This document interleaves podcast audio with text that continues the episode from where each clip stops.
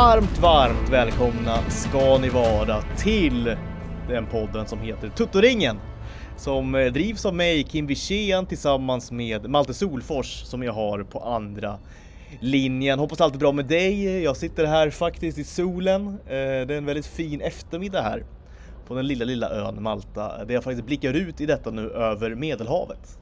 Det är otroligt. Det är ju ett favorithav för oss båda, eller hur? Absolut. Jag tittar ut över, är det ösregn just nu? Är det sant? Eh, och det är grått. Tråkigt. Ja, så det är ja. motsatsen. Det är en levande ja. kontrast som vi befinner ja, oss i. Ja, det är exakt. Verkligen kontrast alltså. Men det, det är spännande att det kan vara så också. Det är så märkligt tycker jag när man är liksom bortrest över alltså, höst och vinter och sånt. Att man liksom glömmer bort fort hur illa det är hemma, ofta på vintern.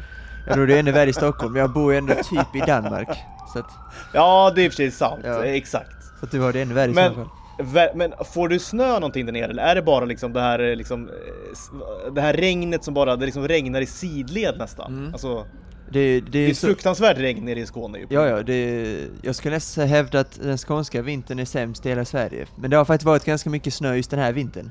Jag landade på Kastrup, det var inte så länge sedan, tre veckor sedan, och då var det minus tolv. Så att det har varit en otroligt kall vinter, så det har varit rätt mycket snö. Men i vanliga fall så är det bara lera, slask, regn, tre fyra ja. plusgrader, vilket jag nästan tycker är sämre. Heller en otroligt krispig vinterdag i Stockholm, minus fem, minus sex, där det är snö men det är ganska soligt och krispigt. Jag föredrar nästan ja, det, man ska vara ärlig. Ja, helt klart. Alltså. Men det, det är som du säger, det har varit en ganska kall, kall vinter tror jag, generellt i Europa. Alltså inte bara i Sverige. Uh, förutom på Malta faktiskt, det är lite så salt i såret, men här är det ovanligt varmt i år faktiskt, av någon anledning.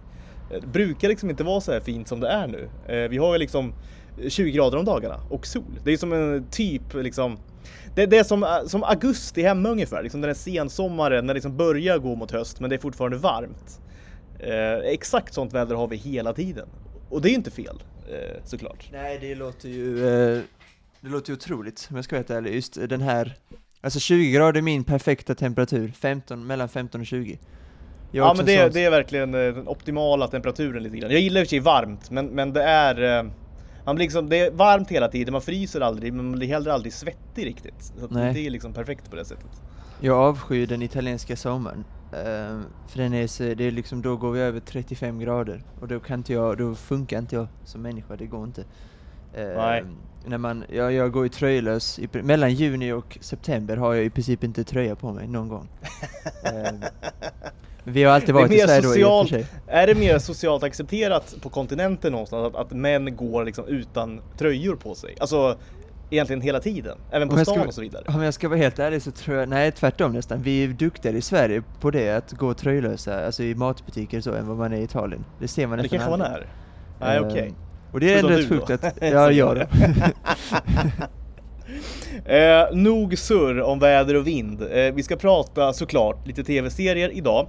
Jag utlovade ju förra veckan, det här är ju trots allt en, en podd som startade liksom i Rings of Powers kölvatten. Vi ville ju ha en podd där vi liksom gick igenom Rings of Power och avsnitten och den serien. Eh, och då utlovade jag ju förra veckan en liten, jag hade någon sorts spaning eller jag hade någonting som gällde då Rings of Power som vi skulle börja det här avsnittet med. Jag har helt glömt vad det var för någonting jag skulle ta upp. Och jag har liksom försökt att kolla i mobilen, anteckningar, försökt gå tillbaka i huvudet, liksom vad var det jag skulle prata om, googla lite grann. Jag kommer liksom absolut inte på vad det var. Och någonstans säger väl det allt om ja, det kanske den serien ändå. Vi ska ju prata om tv-serier tjugo tjugotvå, eller året som har gått. Tv-serierna dominerar ju mer och mer nu film- eller underhållningsbranschen. Eh, så att, eh, det är inte så konstigt att det blir viktigt att prata om det. Och Rings of Power är väl i allra högsta grad en relevant höjdpunkt just för året. eh, Kanske då mer negativt, men det är klart att om vi ska börja redan nu, årets största besvikelse, alla kategorier är väl ändå Rings of Power, får man lämna säga. Eller alltså, uh, det måste det vara. Ja, det kanske måste vara det någonstans. Samtidigt så var vi ju ganska tidiga på att ha liksom, alltså se ganska nyktert på det. Alltså så här. Det har verkligen blivit två läger egentligen kring det här, som det ofta blir när någonting blir lite, alltså nästan infekterat. Alltså så här, det finns de som verkligen hatar den serien eh, och som har hatat den sedan innan den ens kom ut. Alltså du vet, på typ ideella grunder. Eller vad ska man säga? Ideologiska liksom. grunder.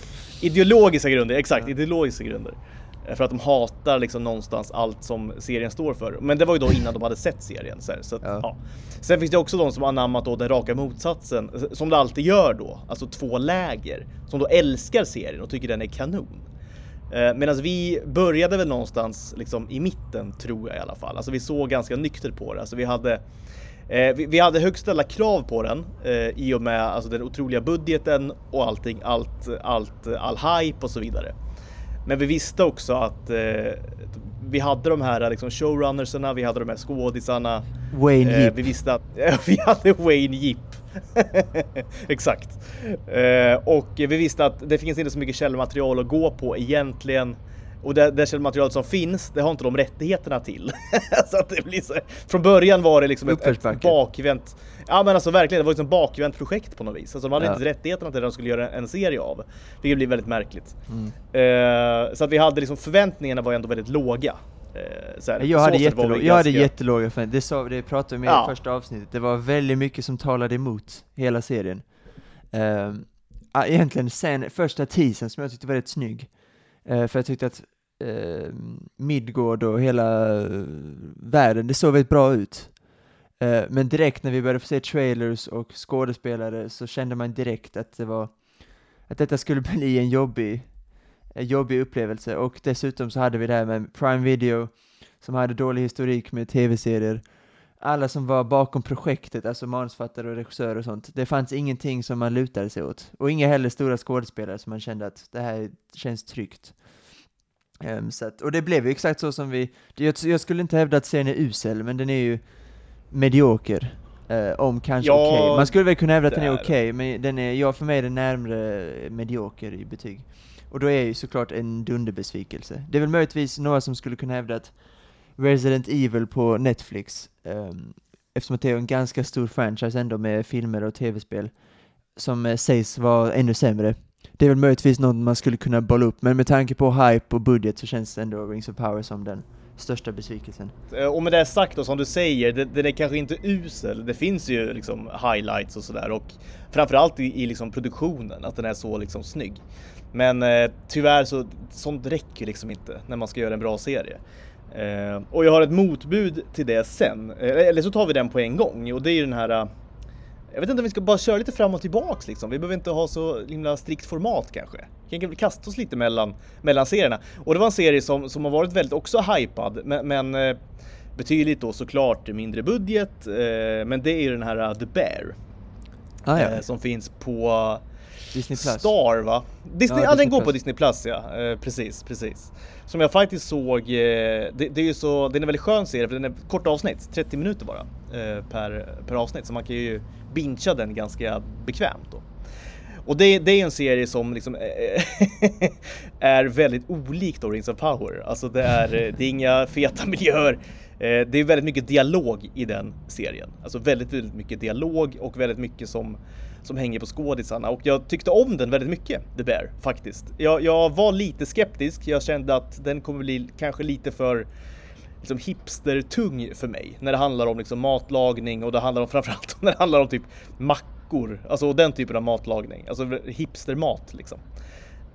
Så jag hade liksom, jag, där hade jag kanske inte så höga förväntningar, men jag blev positivt överraskad. Så det är väl en serie som jag, som jag tycker ändå är ett av, det finns ju flera, men ett av de utropstecknena som finns faktiskt, The Bear. Så har man liksom Disney Plus, sitter på ett abonnemang där, är den ju, tycker jag, jättevärd att, att kolla på. Jag vet inte, har du sett den eller? Nej, det har jag inte gjort. Det är möjligt att jag gör det, men jag är lite tveksam. Det var ju mycket, i början var det mest svenska medieprofiler som hypar upp den.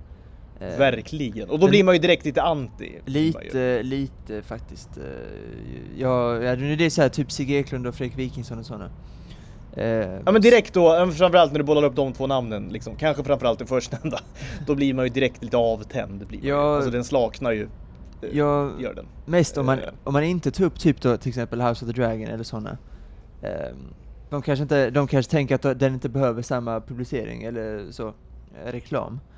Uh, men jag tycker det blir lite skevt om man bara tar upp sådana grejer. Sen jag tror inte jag alls den är så här svår eller så, utan tvärtom. Uh, men den har, så här, den, har inte, den har ju ganska bra betyg, så att jag, den kommer säkert vara sevärd. Men uh, tv-serier för mig, efter, jag har inte sett lika många tv-serier som du har gjort förmodligen. Uh, eller de flesta andra som streamar i princip bara och inte så kollar på så mycket film, utan jag är tvärtom. Och sen ser de serier som intresserar mig eller som jag hör är skitbra. Typ som Severance som kom väldigt tidigt i år, Apple T V, som också kanske är år, årets största utropstecken skulle jag gissa. Eh, lite så här från ingenstans. På Apple T V med eh, Adam Scott. Um, och um, då är sådana som The Bear som är så här, den har fått bra betyg men inte jättebra. Um, det är en sån mittemellanserie. Nej, det var så mycket annat som framförallt under hösten där med Cobra Kai, Rings of Power, House of the Dragon, She-Hulk. Nej, då hamnade den, den hamnade tidigt i skymundan, alltså verkligen. Ja, gjorde och, det för mig också. Och Andor då, Star Wars. Uh, det var fem serier som jag hade samtidigt som ja. kom varje vecka. Och då försöker jag också se en serie um, som jag håller på, alltså en gammal serie som jag play, försöker playa. Då hade jag liksom sex tv-serier som jag höll på med samtidigt. Och då kommer de här som kom ut alltså varje månad, typ The Bear-aktig. De, de kom i bakgrund för mig då. Um, jag såg till exempel i väldigt sent på tåget, men nu, just nu håller jag på att se Only Murders in the Building med min tjej. Um, som är en, två år gammal. Uh, exakt som The Bear. Så här, bra betyg, men inte jättebra. Jag höll på med massa annat uh, med tv, så att jag, hade liksom, jag kände inte tid för den. Men nu hann jag. Och The Bear är ju bara åtta avsnitt, så jag kommer ju kunna se den såklart. Um, framförallt om det kommer säsong två som är lika bra. White Lotus likadant. Um, den ska jag se snart. Så att um, det krävs jättebra betyg. Typ som Severn, så att det var en av årets bästa serier. Då, då plöjer jag den direkt. Annars så kommer det ta lite mer tid. Så att The Bear, jag är ändå Nej, nyfiken det, på den. Ja, men det förstår jag. Men det är också en sån serie som inte... Du bollar upp lite serier som nästan är... I alla fall allmänt sett, kanske inte så här på ett individuellt plan för dig och mig, men som är så här måste se serier. Och där hamnar ju inte riktigt The Bear. Eh, för mig i alla fall. Eh, däremot kan jag liksom rekommendera den på ett sätt, för att igår när vi satt, eh, du vet, jag hade lagt barn, jag och min tjej, och vi var lite trötta i skallen och vi ville, vi ville kolla på någonting. Men vi kände så här, vi vill se någonting där man inte behöver tänka riktigt. Så vi orkar inte se något... Eh, vi orkar inte se någonting som är liksom lite krångligt och, och bökigt liksom. Och då var The Bear faktiskt helt perfekt. Jag tror vi kollade på fem avsnitt eller någonting. Bara direkt liksom. För att det är så här, de, de är halvtimme långa, du vet, det, det, det, man behöver inte tänka efter massa. Det är bara nice skådespelarprestationer. Det är en ganska nice story. Eh, den är välgjord och, och ganska snygg liksom. Och man, man känner verkligen med huvudperson, huvudpersonen. Nu har jag glömt faktiskt vad han heter. Eh, Det är för sig bra. Någonting. Gör inte det. Uh, men vi är, vi, vi är väldigt bra på att glömma bort namn på sådana som vi tycker om. Ja, skådespelare. Min, syd, min, min sydkorean där som jag fortfarande inte vet vad han heter. Ja, exakt. Som världens bästa skådis. Ja. Min favorit. Min gubbe. Ja. um. Men i alla fall, han som spelar huvudrollen i The Bear, vad han nu heter. Han är lite indieskådis tror jag, så han är inte så jätte, jättekänd. Men jag tycker han gör en väldigt bra prestation. Han, spelar, han är väldigt sårbar liksom. Man, man känner mycket för honom. Uh, och då, då har man ju väldigt mycket vunnet liksom, direkt tycker jag. Det här med en halvtimme uh, låter ju väldigt bra. En halvtimme plus åtta avsnitt, är det, inte, alltså det är inte så många timmar. Det kan man ju typ ta på nej, en dag. Men alltså, alltså en ja, hel... men, ja, verkligen, ja. verkligen. Så att, men så jag kommer att, säkert se den någon gång under nästa år, det tror jag. Uh, och Severance som du bollar upp här, uh, den har inte jag sett. Så att det är en serie som jag ser fram emot att se också. Uh, det är en serie som kräver lite mer, kan jag tänka mig, än, än en serie som The Bear. Men det är klart, den, den har ju varit också superhypad och, och den verkar ju snygg som helst. Och eh, du säger också att det är liksom årets utropstecken, så att det är klart, det är en serie man ska se helt enkelt. Ja. Eh, och det gäller väl alla i princip. Om vi ska ha en mi- liten minigala så skulle, alltså årets utropstecken är ju Severance. Alltså, det kanske inte är årets bästa serie, men det är årets äh, utropstecken, alltså den som kom lite från ingenstans. Um, får man säga, för det kommer ju, alltså nu kommer det så otroligt många tv-serier på Apple ja, T V, kommer alltså också kommer den många. Ja, men lite så, Slow Horses med Gary Oldman, um, Shantaram med Charlie Hunnam, eller vad fan den heter. Mm, uh, det mm, kommer ju massa sådana serier som har liksom helt okej okay betyg, men de hinner inte, eller hinner, det gör det säkert, men de prioriterar inte jag när det är sex åtta avsnitt och den inte ska vara skitbra. Det kommer tusen andra filmer och serier som jag vill se, då hinner man inte se de här okej okay tv-serierna, även om jag säkert hade tyckt om Slow Horses eller till och med Shantaram. Shantaram var väl en sexa kanske. Jag tycker den, okay. ah, den var inte, ah, den var, såhär, man kan väl se den om man vill, men, men eh. Om man är en sån som inte är jätteintresserad av film och tv så är, och bara streama serier som är spännande, då är väl Shantaram kanske en serie man ser om man tycker om den genren. Men ja, för en sån som mig som plöjer så det mycket annat, då kommer jag inte, jag kommer aldrig se Shantaram eller förmodligen Slow Horses. Det tror jag inte du kommer göra faktiskt. Uh, och jag, jag skulle säga att du missar inte skit mycket heller liksom. Nej, okay. Om jag ska vara helt ärlig. Nej, så, nej men alltså så här, gillar man kan se om man, ja, det gör jag också. Ja. Och så här, jag tycker han är absolut liksom. Och storyn tycker jag är nice. Den är baserad på en sann historia och så där, baserad på en bok. Eh, om då en snubbe som eh, rymmer från ett fängelse och skapar sig ett nytt liv, liksom typ eh, tio år i Indien. eh, så att jag, jag gillar den typen av stories. Alltså folk flyr från någonting, skapar någonting nytt någon helt annanstans. Ja. Eh, men men eh, ah, en sexa skulle jag säga att det är, ja, kanske. Så att, eh, ja, inte mer än så. Och på tal om så här, priser, ska vi bara säga det direkt. Eh, House of the Dragon är väl årets bästa serie. Um, det måste det vara. Ja, det kan det nog. Ja, i alla fall som är liksom eh, alltså Ny. nya serier. Det har ja. kommit säsonger. Det kan vi komma in på sen. Det är nästan en separat lista liksom. Men eh, när det kommer till nya serier så ja, jag har liksom inga motbud egentligen på något som skulle vara bättre faktiskt. Eh, då har inte jag sett typ Severance och sånt i och för sig. Men eh, nej, House of Dragon måste, det, det, den är ju där uppe såklart. Eh, tycker den liksom växte. Det är imponerande tycker jag att, att en sån serie ändå kan liksom växa på en. Eh, när man har den historiken med Game of Thrones som man liksom älskade. Eh, både du och jag gjorde ju det. Eh, och sen då kommer House of the Dragon som, som börjar väldigt bra och sen egentligen bara blir bättre faktiskt. För det tycker jag att den blev ju längre serien gick. Eh, det finns kritik att rikta mot serien tycker jag. Jag tycker vissa delar var väldigt så här eh, rushed. Eh, vissa delar gick igenom väldigt snabbt. Det var väldigt mycket så här time gaps och time hopping. Alltså du vet, man spolade fram tio år här, två år där och så vidare. Eh, vilket såklart är nödvändigt också. Men så här, jag, jag, jag tycker vissa grejer kunde kanske gjorts bättre. Men, men, men allt som allt så är det ju, ja, det, må, det är en årets bästa serie. Mm. Det går nog inte att komma ifrån liksom, Nej. faktiskt. Och jag tänker att innan vi tar upp så här säsonger, för det finns ju väldigt många så här, säsong fyra, fem och sex som vi kan prata om. Ska jag bara ta lite snabbt de här stora serierna, alltså Star Wars och Marvel-serierna och kanske även D C. Uh, för det har varit ganska, framförallt för Marvel har det varit ett väldigt jobbigt år. Förra året började de med sina, sin seriesatsning med WandaVision och Loki och Hawkeye och sånt som blev ganska lyckade tycker jag. Ganska bra serier. Men i år har de haft stora problem med deras tre, tre serier då, som var Moon Knight, Um, She-Hulk och um, Miss Marvel. Tre som är, framförallt She-Hulk och uh, Miss Marvel var väldigt mediokra enligt mig. Moon Knight tyckte väldigt många om. Oscar Isaac är ju fantastisk. Ethan Hawke är också det. Men för mig var uh, Moon Knight en jättestor besvikelse. Den såg man verkligen framåt eftersom att det var en karaktär som jag inte hade någon aning om. Det hade man mer om Hulk och Miss Marvel lite grann. Så att Moon Knight var en jättestor besvikelse, även om Oscar Isaac är fantastisk. Så att det var ett jobbigt år för Marvel. Eh, och även deras filmer, eh, det ska vi ju inte ta nu. Men eh, Thor fyra och Doctor Strange två blev också ganska misslyckade. Så att Marvel överlag har haft ett väldigt jobbigt år, framförallt på seriefronten. Eh, när det kommer till Star Wars, liknande Book of Boba Fett som kom, första avsnittet kom tjugonionde december, men sen fortsätter det in i januari. Också väldigt konstig serie när Boba Fett är en sån tydlig bikaraktär. Han ska inte vara the main man tycker jag, och det blev väldigt, det blev väldigt tydligt i den här serien. Alltså egentligen var inget jättedåligt utom avsnitt fyra med en helt värdelös eh, chase-sekvens. Eh, men utöver det var det liksom inte som var dåligt, bara kändes som att det fanns ingen story här, för Boba Fett är liksom ingen, det är ingen huvudkaraktär. Han var perfekt i Mandalorian säsong två eh, när han var liksom bredvid Mandalorian då. Um, som Bounty Hunter, utan nu när han blev det, den här, det här skulle väldigt tydligt vara säsong tre av Mandalorian tycker jag. Uh, det blev väldigt tydligt att det fanns inte tillräckligt mycket material för att göra en serie.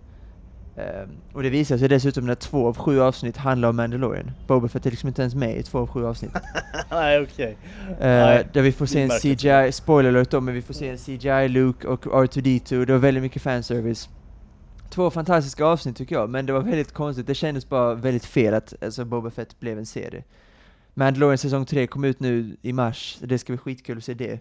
Men det känns också som ett slöseri med pengar att ha gjort en serie till detta.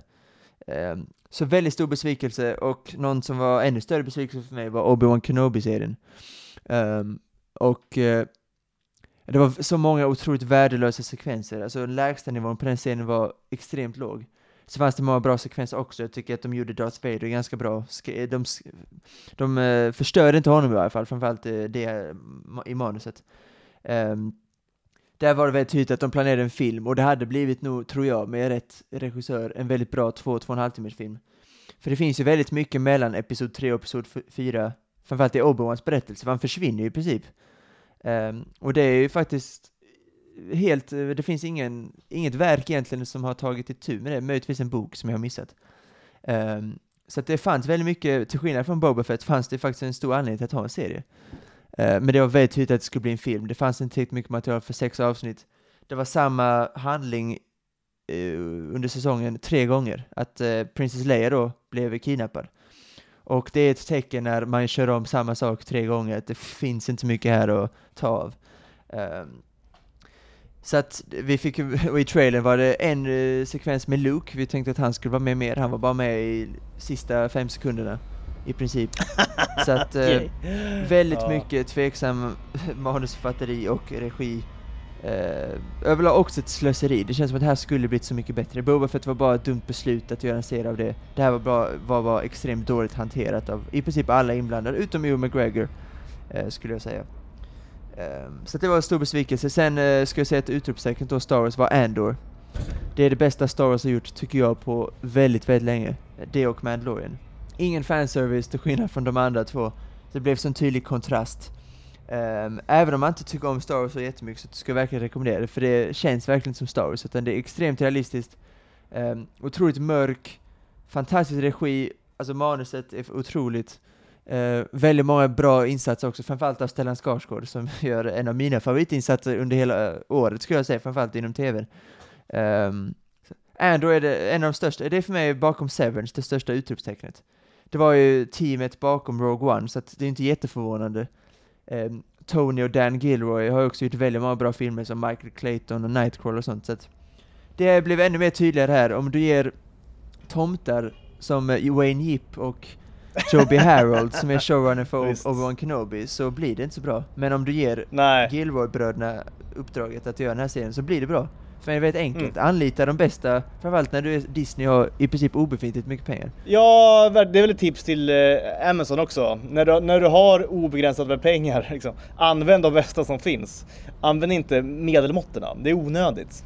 Det är extremt onödigt. Så att det är väl de stora serierna eh, som har kommit ut. Möjligtvis vi kan också nämna D C's Peacemaker, om ni såg The Suicide Squad från... Ja, nu är det tjugo tjugotre, så att från tjugo tjugoett... Um, så skrev ju James Gunn då en Peacemaker-serie under corona, uh, som är John Cenas karaktär då, som sl- kom i januari, som är väldigt rolig ska jag säga. Framförallt nu när James Gunn är vd för D C, så är det ju extra spännande att kolla på Peacemaker. Så att om ni tyckte om The Suicide Squad, så skulle jag verkligen rekommendera att se den på H B O Max. Ja, men på tal om D C där, vad tyckte du om, eller såg du The Sandman? Nej, jag har inte gjort det än, för den fick ganska ljumma betyg, men den är på min Netflix-lista, så att jag kommer att se den. Men... Uh, Jag den har ju fått, eh, ja, jag ser, den har ju en sju komma sju någonting på I M D B. Eh, jag tyckte den var hädiskt usel, måste Oj, jag säga. Jag okay. tyckte den var fruktansvärd, eh, den serien. Eh, så det är väldigt spännande om du skulle se den och eh, vad du tycker då. Eh, faktiskt. Men det, för det var ju en av de, om vi tar bort de här D C, Marvel och eh, Game of Thrones och Sagan om ringen, de här stora franchises, så ska man väl säga att The Sandman kanske var den mest omtalade serien under året. Netflix och trailerserna så är det ganska bra ut ut ändå, fotot, och den är ändå ganska snygg av det jag har sett, alltså trailer. Absolut, och och den, är, den, är verk, den är verkligen snygg. Allt annat eh, tyckte jag var piss egentligen. Ah, okay. Alltså faktiskt, jät, jättestor besvikelse. Okay. Um, så spännande får, då ifall du skulle se den också. Ja, vad, vad det, du det får mig, um, den är ju kvar på min lista, så att uh, jag, ja, jag har inte sagt nej till den. Vi får se. Nej, det, du, du lockar inte mig kan man säga. Så att... Nej, och vi kommer ju komma in på dem lite stund här, vilka serier vi ser fram emot uh, näst, eller det här året då, tjugo tjugotre.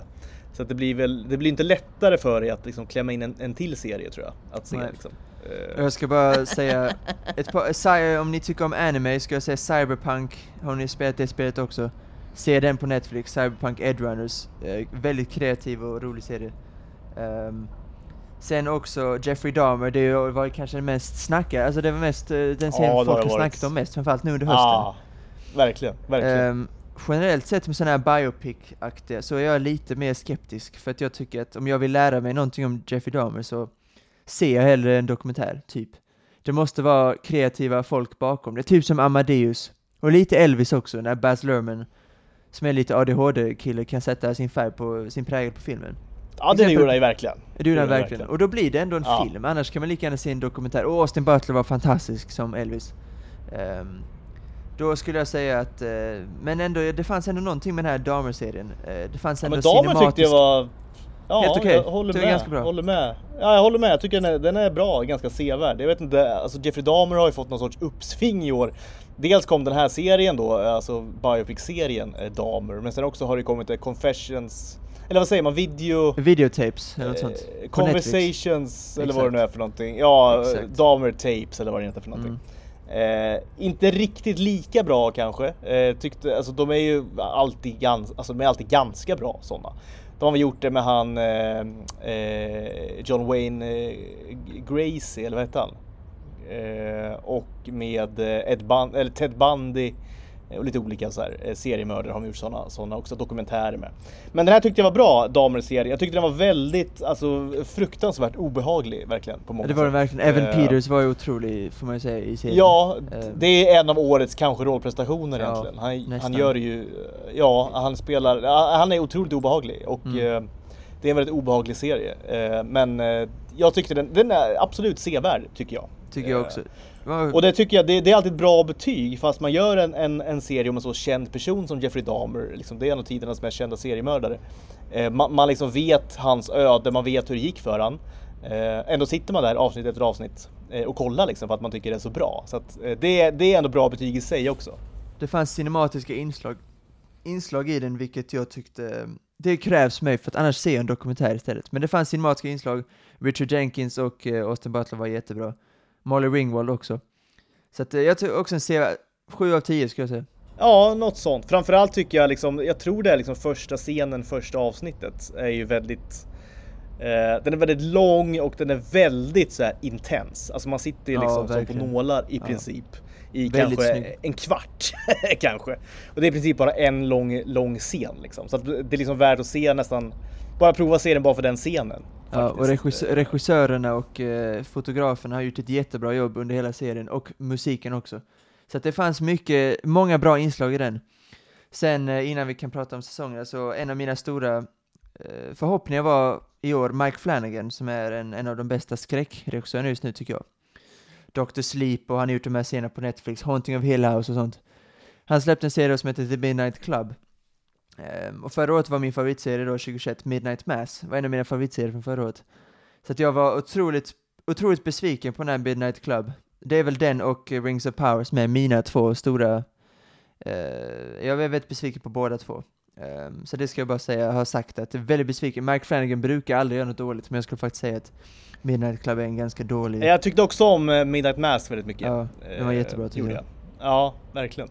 Jag vill bara, för bara nämna en serie som, som i och för sig kom tjugohundratjugoett, men som jag såg förra året. Jag vet inte om den kom till S V T kanske, men jag såg den på S V T. Eh, det kanske du har bättre koll på. Det är ju The North Water med Colin Farrell.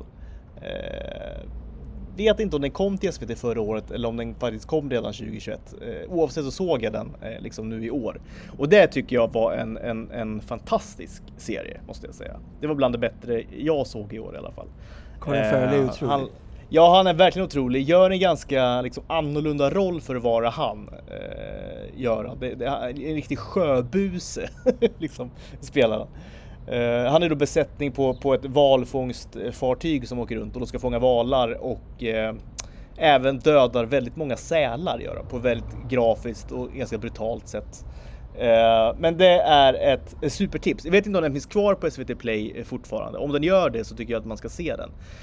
Det är en väldigt annorlunda, den är ganska kall, den är mörk, den är ganska brutal. Uh, det var ju ett kämpigt liv för liksom. Utspelar sig väl sent artonhundra kanske. Sent artonhundra, tidigt nittonhundra någonting. Uh, och livet på sjön var ju inte det lättaste liksom. Nej, det ska gudarna uh, veta. Så gudarna veta. Mm. Uh, så den tycker jag, uh, gillar man liksom Colin Farrell och gillar man den här typen av serier, Så, så stor, stor rekommendation från mig. Ska vi gå över då bara på, på de säsongerna vi hade, och vill du börja med Stranger Things kanske? För att det känns som att vi kanske har olika ingångsvärden där. Men börja du om du vill. Ja, men jag tycker att men vi kan ändå nämna dem. Så det var Stranger Things, Better Call Saul och sånt. Så det var, vi kan bara nämna dem. Stranger Things säsong, säsong fyra, som jag tyckte var den bästa säsongen sen säsong ett skulle jag väl säga. Um, i alla fall likvärdig vid säsong tre i alla fall. Det jag tyckte var att de kan introducera nya karaktärer som ändå är en liten risk, tycker jag. För uh, det är rätt svårt, framförallt när de är sån älskade. Alltså gruppen är väldigt älskad. Här med Eddie och... Um, ja, varför... Ja, de här, det här gänget, just det. Lucas basketgäng och så. Jag tycker ändå de lyckades ganska mycket med de här nya karaktärerna. Och um, uh, Byers uh, äldre brodern där, hans uh, kompis också. De som alltid gick runt och var höga. Så, det tycker jag var jättekul. De satt runt, som satt runt bordet och fattade ingenting. Och det här Billy-avsnittet, eh, avsnitt fyra, var ett av de bästa avsnitten jag tycker eh, av alla, förmodligen kanske bästa avsnittet i alla kategorier i år. Mm. Eh, möjligtvis något House of the Dragon-avsnitt där som kan eh, peta ner det. Men för mig var det absolut, framförallt eh, den sekvensen där med eh, eh, den låten från, eh, nu tappar jag namn, Kate, eh, Kate Bush. Ja, Kate Bush, ja, exakt. exakt. Eh, det var ju, ja, det var ju två, det var ju två artister som fick ruskigt genombrott. Ja, alltså, så här, genombrott fick de inte, de har haft sedan länge, sedan länge. Men den där Kate Bush då, den låten, och sen då Metallica också. Ja, exakt. Eh, Master of Puppets fick ja. ju ett, det var det var ju faktiskt, den kom bara in på liksom topp fyrtio på Billboard. Ja, exakt. Eh, den låten. det och det är första Metallica låten som har gjort det någonsin. Ja. Och det var då efter den här serien. Så att det säger väl egentligen det, det säger väldigt mycket om hur populär inte minst eh, Stranger Things är. Ja. Uh, sen, sen var kanske inte jag lika imponerad som du var. Jag tycker den såklart var bra. Jag tycker det var roliga inslag, de som du nämnde bland annat. uh, Sen tycker jag den här Eddie-figuren har jag lite, alltså den liksom otroliga kärleken och uh, nu säger jag hype väldigt mycket, men, men det är en otrolig hype, vart i alla fall då när serien gick kring den här Eddie och han skulle posa med Metallica och du vet det skulle vara så här hela tiden fram och tillbaka. Eh, så, så himla bra tyckte jag inte att det var liksom. Så himla bra tyckte jag inte att den karaktären var heller. eh, Jag var inte jätteimponerad faktiskt. Jag, jag köper liksom inte alls den här otroliga hyllet han får nu eh, efter det här. Nej. Eh, Och jag tycker den här scenen som blivit väldigt, eh, väldigt då eh, omtalad, det är ju när han drar av då Master of Puppets med Metallica på det här hustaket då. Eh, och jag hade läst om den serien liksom innan jag såg avsnittet. Och jag eh, tog framför mig då att nu kommer jag här kanske se liksom, seriehistoriens eh, kanske bästa scen någonsin. Alltså det var ju så den hade beskrivits. Det, var ju, det fanns ju inga, fanns ju ingen liksom, hejd på... på Du hade lite fel ingångsvärde där, eh, i och för sig. Ja, det hade jag nog. Där, där kom jag in liksom för högt ifrån på något vis. Så när jag väl såg serien tänkte jag, jaha. Eh, missade jag, var det den här serien eller har, är det en annan scen som kommer komma som, som kommer vara den här eh, dunderscenen? För att jag, jag fick liksom, ändå jag lite Mad Max-vibbar av den, du, vi snackade om det. Ja, nej, det har vi gjort. Nej, men alltså, så här, det, det, var en, alltså, det var en cool scen, alltså, jag säger inte att det inte var en cool scen, jag tyckte den var, men så här, jag, och jag säger inte att Eddie Munson är liksom heller en dålig karaktär eller att en skådespelare är en dålig skådis. Nej. Men jag köper inte de här liksom, det, det har ju liksom stigit folk åt huvudet full, alltså det har slagit slint i skallen hos folk egentligen kring alltså, de här grejerna. Och det, det köper jag inte. Nej, men det här fanatiska, det kan jag också köpa, så mycket älskar jag inte honom heller, men jag tyckte det var ett väldigt bra inslag, precis som eh, eh, Jonathan Byers kompis där som var, gick inte vara hög, jag minns inte vad han heter nu. Han men pizza, att... så körde du pizza exakt, typ eller? Exakt. Alltså, ja, exakt. Ja. Nej, det var ju det var en liten comic relief. Det är lite kul liksom. Uh, men så här jättemycket mer än så är det ju kanske inte heller. Nej, och jag tycker att det, det som funkade mest den här säsongen var ju alltså, ba, alltså ungdomsgänget igen när de höll på. Um, det flög inte lika mycket med um, David Harbour, alltså Harper och det, det räddandet. Jag tycker framförallt att volym två överlag. Volym ett tycker jag nästan var en tia. Alltså avsnitt ett till sju, nio och en halv, så volym två ska jag ändå säga var en åtta, vilket ändå, eftersom att jag ska på något sätt konkludera hela säsongen, så tycker jag ändå att det var lite besvikelse att det bara var en åtta, möjligtvis sju och en halv till och med. Det var väldigt långt, man kan inte ha ett avsnitt på två och fyrtio känns det som, alltså det går liksom inte. Det är inte tv. Nej, men det är, det är stort eh, nej men verkligen, och det var ju exakt, det var ju flera sådana avsnitt som var så himla långa, och grejen var när man såg de avsnitten, alltså de hade, de hade kunnat vara hälften så långa. Alltså jag tyckte det var så många onödiga dialoger, så många onödiga scener. Alltså allt var så utdraget på något vis. Alltså, sista avsnittet håller jag med om, ja. Absolut. Äh, men alltså det var, det var, alltså det tog, jag, jag snabbspolade ju på riktigt genom vissa scener. För att alltså jag kan inte kolla på det här. Jag har liksom inte tid, jag har inte tid med det här. Alltså så här, nej men så här, nej men det, alltså så här, det är inte det att det är långt, men det är det att det är onödigt långt. Alltså kan man vara snabb och kvick och göra det liksom på ett tidseffektivt sätt, då tycker jag alltid man ska göra det faktiskt. För det gör inte någonting sämre. Eh, utan snarare tycker jag att det gör kanske någonting bättre istället. Ja, ja. Att man liksom har, har de ballsen, liksom, att vi drar inte mm. ut på det, utan nu gör vi det här liksom snabbt och effektivt. Så mm. där, där, där tyckte jag var skitjobbigt faktiskt med den här säsongen. Det var flera grejer som jag tyckte var så utdragna. Och sen som du säger, sidostoryn eh, med Hopper och, eh, vad heter morsan där då? Eh, ja, jag vet inte jag heller. Eh, vet hon, Winona eh, Ryder? Winona Ryder är det ju, exakt. Eh, och Hopper då, som är... Ah, Det, det, det var ju liksom det sämsta av allting på den här säsongen tycker jag. Alltså jag tyckte, jag fick inte någon feeling överhuvudtaget för dem. Jag tyckte det var, det var väldigt pajigt på något vis. Jag tycker, det var lite hårt tycker jag. Men eh, jag, jag, jag känner inte heller den karisma, jag, jag känner inte den kemin mellan dem kanske så mycket. Men eh, om man inte ser det som en kärlekshistoria så, för jag tycker ändå han... Eh, karaktären, vad heter han nu då? Den skor... Han med glasögon och... Dåligt namnavsnitt nu, vi är mycket fumlar med namn. Alltså, hela ah, det, det är för dåligt, det är för dåligt. Det är... det men mannen med dåligt hårfäste. Ja, det är verkligen. Ja, exakt. Han, han tycker jag är kul, väldigt rolig han karaktär. Fanta- ja, han är rolig, han ser fantastisk ut också framförallt. Alltså blir jag skallig någon gång så är det så jag kommer se ut. Det har jag redan bestämt liksom. Det lång, ja. långa håret fast man är skallig och sen då eh, ett ganska yvigt skägg och liksom stora glasögon. Ja. Ja, det är otroligt. Nej men det tycker jag, tycker jag, tycker jag absolut är bra. Sen tycker jag liksom Winona Ryder tycker jag det är inte en så himla bra skådis som vi ska vara helt ärliga. Nej, jag... det, tycker jag, det, det tycker jag märks tidigt i den här säsongen när de får så många scener.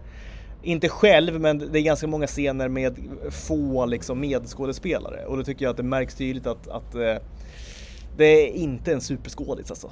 Det, Nej, jag, faktiskt, det är faktiskt en... An, det, återigen håller vi med varandra. För det är också en liten unpopular opinion jag har haft. Att jag inte tycker att hon är speciellt jättebra. Dock har jag tyckt om många filmer hon har varit med i på något sätt. Så att ändå tycker jag om henne... Alltså jag tycker ändå om henne på någon vänster. Hon har varit med Edward Scissorhands och... Bram Stokers Dracula och sådana. Alltså det är många filmer som hon har varit med som jag tyckt om. Därför har jag en konstig bild av henne. Men jag har aldrig tyckt att hon var en så här toppenskådis. Det har jag aldrig tyckt. Och jag tycker heller inte att den här... Jag vet inte. Det är lite överspel på henne tycker jag sen säsong ett i princip.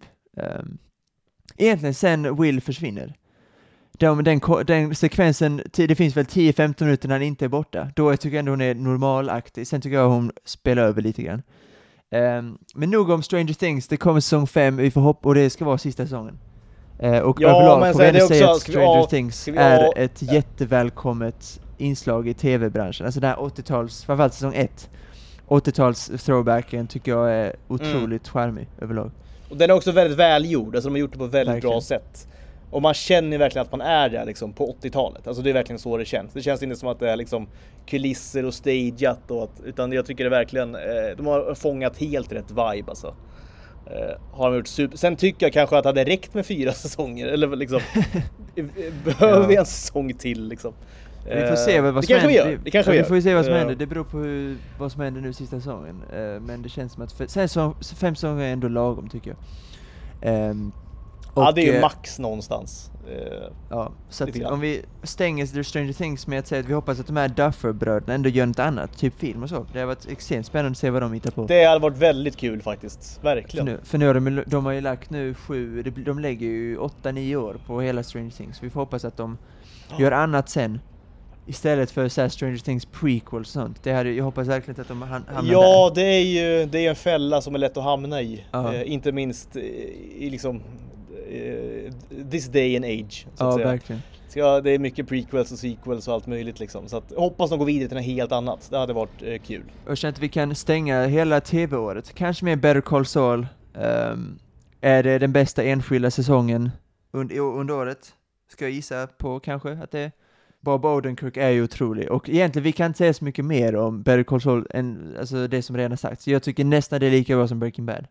Så bra. Och att på tal om ja, pre- alltså, jag skulle nästan säga att alltså, nästan så att det är lite bättre. Alltså, Oj. jag tyckte det var så fantastiskt bra. Som du säger, Bob Odenkirk, men även Ray Seahorn som spelar Kim, eh, hans liksom love interest, är ju en... Eh, alltså att inte hon blev nominerad typ till en Golden Globe i år är ju egentligen skandal, tycker jag. Mm. För att hon, hon eh, är fantastisk bara på alla sätt, alltså. Verkligen. Eh, och, det och, och, vi pratar om prequels och att Better Call Saul verkligen att man lyckas göra en så bra prequel. Uh, ja men alltså när en prequel nästan alltså, ja exakt, och den där nästan eller kanske till och med är lika bra eller kanske som min mening, kanske nästan nästan lite bättre till och med än liksom originalserien, då, då har man gjort någonting fruktansvärt vasst liksom. Det går inte att komma ifrån. Och jag tycker också att, att den här säsongen, det är ett perfekt avslut, perfekt wrap.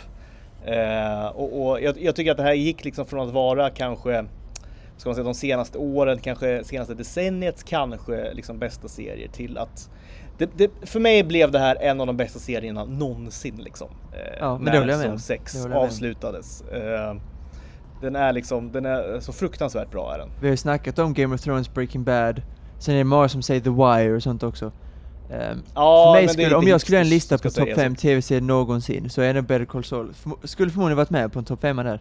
Ja, hundra procent för mig. Eh, hundra procent. Absolut. Och det är otroligt. Alltså. Absolut. Ja, det är det faktiskt. Eh, och innan vi går över till film, och, ja, det är, det är jättekul. Och Bob Odenkirk, man är svag för honom att han kan vara, jag såg eh, min tjej som How I Met Your Mother. Och han har ju någon roll där. Han har ju någon roll där. Där han är väldigt rolig. Så att han har ju en otrolig range. Vi pratade om Tom Cruise förra veckan. Bob Odenkirk är väl kanske vice världsmästaren då på skådespel- skådespeleri. Att han kan göra båda delarna. Han är också en actionhjälte nu. En film som många missade. I Nobody. Såg du den? Exakt. Nej, jag har inte sett den. Jag tycker den känns så märklig på något vis. Men, men nej, det måste man väl se förstås. Ja, men då spelar han ju en John Wick typ. Och det är ju jättekul. Ja, det känns jätte, ja, jättekul verkligen. Och väldigt märkligt. Men han är ju, han är ju väldigt rolig. Alltså, han var ju med i Office också, ett avsnitt.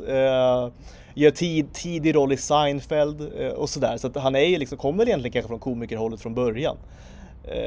Men nej, väldigt stor range på den gubben, måste vi säga. Och innan vi går över till alltså, filmåret tjugohundratjugotre, som jag har gjort en liten lista här, så kan vi ändå sammanfatta det som att Tom Cruise är kungen av skådespeleri och Bob Odenkirk är prinsen. Ska, ska vi nämna någonting om typ Jason Bateman också? Alltså Ozark avslutades ju också, ja, säsong fyra. Ja. Kanske man ska nämna. Bra. Han är också bra. Eh, också, väl, också väldigt bra. Bra serie också. Handmaid's Tale kommer ju också med säsong fem. Där känner Cobra jag väl Kai, att, här, också säsong fem. Jag tycker Cobra verkligen Kai, du ska ja. se den. Du, du snackar om det här åttiotalet eh, med Stranger Things. Och om du gillar karate. Jag är ju, jag är ju svag för åttiotalet. Så att det, det känns som att jag måste se den serien. Ja, men det faktiskt. måste du faktiskt göra. Och det är, som, det är tjugo till trettio minuters avsnitt. Känns som att du skulle kunna sitta och kolla på den då och då typ. Alltså under dagen. Så att se om, se, se Cobra Kai nu. Det är bara trettio, det är bara trettio till fyrtio avsnitt. Du kommer kunna se av den på en vecka. Om du lägger ner tid och själv.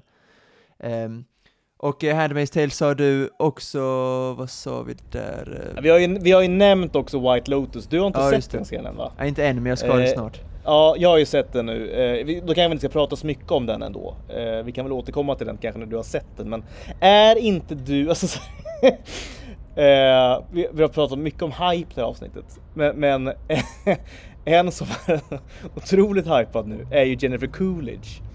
Som det var med i säsong, säsong ett av White Lotus. Som också är den enda liksom, i den casten som också är med nu i säsong två. Så liksom älskad är hon nu. Att, att hon är den enda som också är med i säsong två. Jag vill bara nämna det som en liten, som en liten passus. Ja. För mig är hon ju ja. bara Stiflers mom. Det kommer ju alltid vara. Hon är verkligen hon är verkligen. Ja, men hon, hon har så märklig karriär på nu. Hon började ju tidigt med, hon också på tal om Seinfeld då. Så spelade hon ju i ett Seinfeld-avsnitt. Hon var ju massös och eh, Jerry, Jerry dejtade då. Eh, sen blev hon då eh, Stiflers mom, där hon kanske liksom, verkligen en, en eh, comeback kanske man kan säga, liksom i strålkastarljuset. Eh, sen blev hon ju också då, eh, hon var med en Joey, Matt LeBlanc, ja, på tal om spin-offs. Den här hädiska då spin-offen på Friends. Eh, fruk- fr- eh, usel såklart. Eh, j- jätte, jätte dålig. Där hon spelade hans agent. Mm. Var en väldigt urflippad eh, person. Eh, och sen då så blev det det här också då, eh, White Lotus. Så hon arbetar väldigt mycket i sjok känns det som. Alltså hon gör ingenting på kanske tio år. Nej. Sen gör hon någonting stort när de blir mega hyllad. Uh, uh, intressant karaktär på något, den här Jennifer Coolidge. Uh, hon är det, hon, hon är hon är en speciell typ, alltså hennes röst och så. Så att, men ja, men rösten, alltså, utseendet är otroligt ja. speciell alltså. Ja, det är det verkligen. Uh, ja, men skitsamma, det, hon är säkert jättevärdig. Uh, jag vill bara ja, ja. nämna det som, det är lite kul att hon verkar ja. verkligen jobba i sjok och uh, ja, hon är väldigt hyllad. Hon har ju fått en egen serie nu på Netflix också, eller en egen serie, men en ny serie på Netflix. Eh, också. Så att hon har ju verkligen kommit in i ett steam här nu av, av, av grejer. Eh, men med det då, jag vet inte, vi kan ju nämna flera serier också, men vi är liksom tre kvart in här och vi ska väl också gå in lite grann på tjugo tjugotre, där jag tycker det ser ändå ganska ljust ut. Ser ja, ganska mycket verkligen. Jag ser fram emot. Eh, ska jag börja med en serie jag ser fram emot så kan väl vi bara ta varannan kanske. Så får vi väl se vart vi hamnar någonstans. Eh, jag vill börja med, och då ska vi börja med då nya serier så kan vi ta liksom säsonger efter det. För det är flera säsonger som kommer nu. Men eh, en som jag verkligen fick upp ögonen för nu är ju den här Poker Face eh, som kommer mm. gå på Netflix va? Right. Jag, eh, tror Ryan, tyvärr, jag tror tyvärr inte det är Netflix, det är nog Peacock T V. Oj! Det, det, det är jättetråkigt. Där, liksom? Ja, det undrar jag också. Det är jättetråkigt för Rian Johnson är ju ett geni som vi pratade om förra veckan. Eh, ja, men han känns ju också väldigt mycket Netflix. Alltså, ja. Ja, han känns ju ja. ägd av Netflix. Det är han verkligen. Det är han verkligen. Men den här serien ska då inte gå på Netflix. Okej. Okay. Tyvärr, spännande. För jag ser också fram emot den. Ja, men då får vi se vart vi hittar den då. Men det är ju också en, det är en serie då istället. Eh, och det är återigen det här med namnen. Jag, jag måste börja skriva en lista tror jag. Det är ju pinsamt att vi inte har några, några namn. Ja. Men det är ju då hon från Orange is the New Black och Russian ja, Doll. Hon heter väl Taylor någonting tror jag. Ja, det kanske hon gör. Taylor. Ja, hon är i alla fall huvudrollen i den här serien som, som kommer vara en typ who done it. Eh, fast i serieform va? Eh, Han har fastnat där. En kvinna, ja, serie, precis. Eh, en kvinna som kommer resa runt lite grann som jag har förstått det. Jag tror varje avsnitt kommer vara ett nytt fall va? Om jag har fattat det rätt. Eh, som hon då ska knäcka eh, på något vis. Så att eh, vi gillar ju Rian Johnson, vi gillar ju det han har gjort. Vi gillar who done it eh, grejer och eh, ja, det blir jättespännande tycker jag. Om vi nu kan se den här serien någonstans, vilket jag hoppas att vi kan. Jag har en serie, för jag har som sagt lagt, eh, jag har gjort en lista här på filmåret tjugo tjugotre. Men jag har en serie som kommer jättesnart, eh, faktiskt om fem dagar. Eller om det är trettonde januari, nio dagar kanske. Last of Us, som är ett fantastiskt tv-spel. Eh, och... Den kom på H B O Max med Pedro Pascal i huvudrollen. Och det är ett otroligt tv-spel. Trailern ser faktiskt ganska bra ut också. Så den ser jag verkligen, verkligen fram emot. Um, och uh, det ska bli jättekul att se den. Ja, jag är men... jätteförtjust i Pedro, Pedro Pascal också. Ja, alltså han är fantastisk. Och även då hon som kommer att spela Ellie. Eh, det är alltså hon i Game of Thrones då på tal om. Som spelar då Lord... Eh, eller Lady... Eh, vad heter hon nu då? Pinsam, pinsamt dåligt det här är alltså. Men i alla fall den här barn, barndrottningen på något vis va? Lady, vad hon ah, heter. Exakt. Eh, gör, gör en fantastisk prestation. Då är hon ju inte gammal när hon gör den, eh, Nej, den rollen. Verkligen inte. Eh, jag, har sett ganska, jag, jag har sett mycket kritik faktiskt på, på, för castingen liksom, för den här serien. Men jag, jag tycker att castingen ser väldigt bra ut på förhand. Tycker också om Pedro oh, Pascal ja, jätte... eh, är fantastisk i oh. bland annat Narcos. Där, där han liksom sin claim mm. to fame framförallt. Och Mandalorian. Så, nej, men den, den, det är som du säger, baserat på ett tv-spel är ju kanske liksom, eller det är ett av de bästa tv-spelen någonsin om man ser till ja. storyline. Det är inte jättemånga som, som hamnar framför där faktiskt. Så att, nej, jag ser också, det är också med på min lista, ser mycket, mycket fram emot den. Sen vill jag också nämna då en liten serie som jag fick upp ögonen för igår faktiskt.